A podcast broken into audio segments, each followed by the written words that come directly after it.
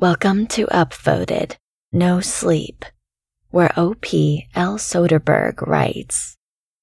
This footage was recovered from a JVC GRSX M26OU camera I found at a secondhand store.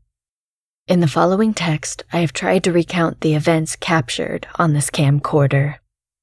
Entry 1 The footage begins by panning over an autumn valley a woman's voice can be heard in the background.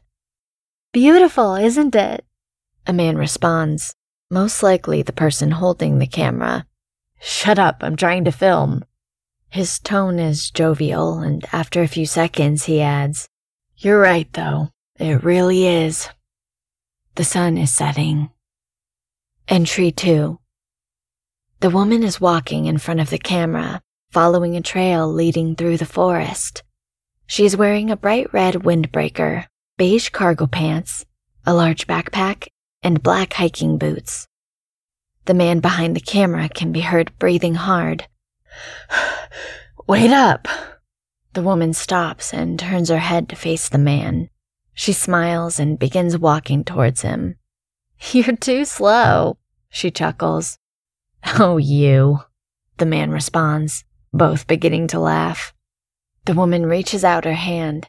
Here, I'll hold that for you. The camera is handed over to the woman, and the man comes into view. He bends over, placing his hands on his knees.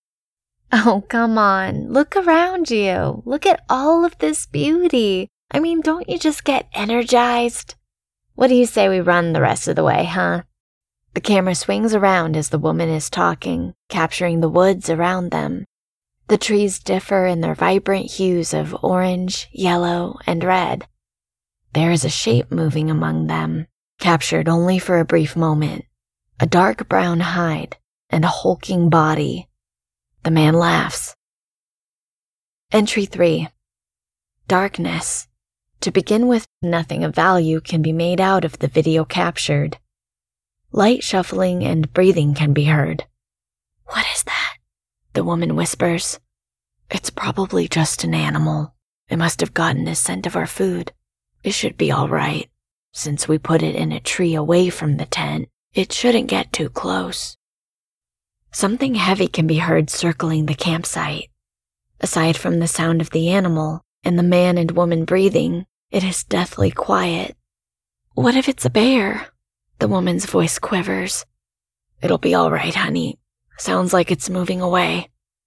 The sounds of the animal lessen gradually, and after about three minutes, there is complete silence.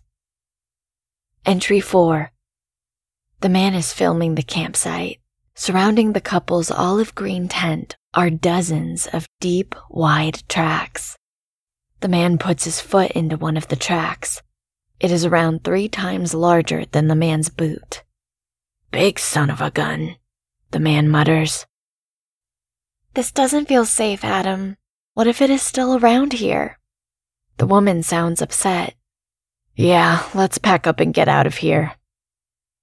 Entry 5 The man is filming down a valley.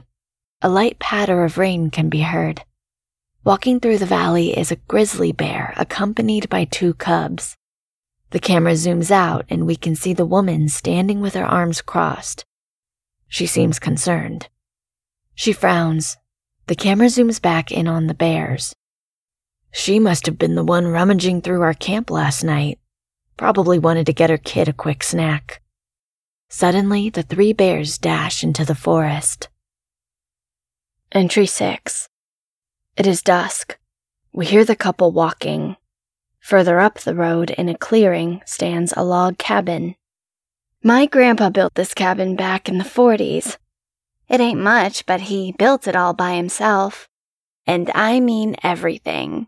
He was the one cutting down the trees. He built the fireplace. It was pretty much all he left behind when he passed. Suddenly, all the nondescript noises of the forest die. Not one bird call, not one twig snapping. Nothing. The couple do not take any notice. He must have been quite a man, your grandpa. The man sighs. Yep, all to wither down and die in the grand span of three months. I've never seen my dad like that. Bloodshot eyes, stooping shoulders. Gosh, it got to me. That was the worst part. They walk on in silence. Cancer's terrible, she says. Cancer's a menace. The couple walk for about one and a half minutes in silence. The man films the ground. Suddenly, something charges the man. A grunt. He is struck either from the side or from the back. The camera falls to the ground. The woman shrieks, a high pitched wail which pierces the veil of acidic silence. Until her scream stops, there is thrashing and moaning. Another short scream, this time coming from the man. Then there is a wet squelching noise, and the man is silenced. We hear shuffling. Whatever attacked them is turning its attention to the woman now. She is crying. Light and defeated sobs are the only sounds that escape her. Then there is silence again. The attack lasts for around four minutes. Entry 7 A wooden floor, light breathing, then the mutter of a man. Shoot. Entry 8 A man sits in front of the camera. His head is partially wrapped in white gauze, and his eyes are sunken. He is sitting in front of a dark brown wooden table. In front of him is a plastic bottle of water. It is half full. Behind him is a wall made of logs. Heavy rain patters against the roof of the cabin. Thunder can be heard in the distance. He sighs deeply. My name is Elliot Anderson. I am 49 years old. I am a resident of Bend, Oregon. At this particular moment, I am in a forest in Wyoming. There is a storm brewing outside, and I am completely screwed. Although less screwed than I would have been if I hadn't found this cabin. The man stops and takes a swig from the water bottle in front of him. Anyway, I hope the owner doesn't mind me taking shelter in here. I lost my backpack somewhere along the way. There was so much rain and thunder. Complete darkness. I fell and hit my head. It was bleeding when I got here, but I'm all patched up now. Lucky the owner had some medical emergency stuff. Too bad he didn't stock up on some more water and canned beef. I'm hoping the storm blows over fast so I can get the hell out of here. Signing off. Entry 9.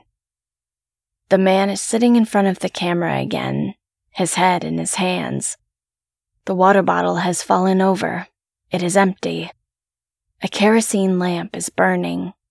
I figured out how to watch what's already been recorded on this thing. He pauses. Suddenly, thunder and lightning bears down onto the cabin. The man is illuminated. Waves of flooding rain crash against the walls, roof, and windows. Shoot. Oh god. They were mauled. I can't get over the sounds. I've never heard someone scream like that, let alone cry like that. They must have invaded that bear's territory. It had cubs. They get crazy when someone closes in on their kids. God, there's a bear out there. Shoot, I'm all out of water, and there isn't jack to eat in here. I'm going to wait a while. I'm praying that it lets up. Otherwise, I'm going to have to brave the storm. He pauses again. If I don't make it out of here, I love you, Sarah. And I'm sorry things got all messed up. I'm a jerk, I know. I don't deserve you. But if I get through this, I'll never hurt you again. The man sobs, his voice breaking. I wish I could be with you in our warm bed. Jeez, I'm an idiot. I love you, Sarah. I love you so, so much. Entry 10 I found them. It is the voice of Elliot. Not the couple. The bears. I tried to push through the storm. I was walking down the dirt road. Some of the trees have fallen down. The wind was as strong as ten men. It felt like I was being pulled back towards the cabin by an invisible rope.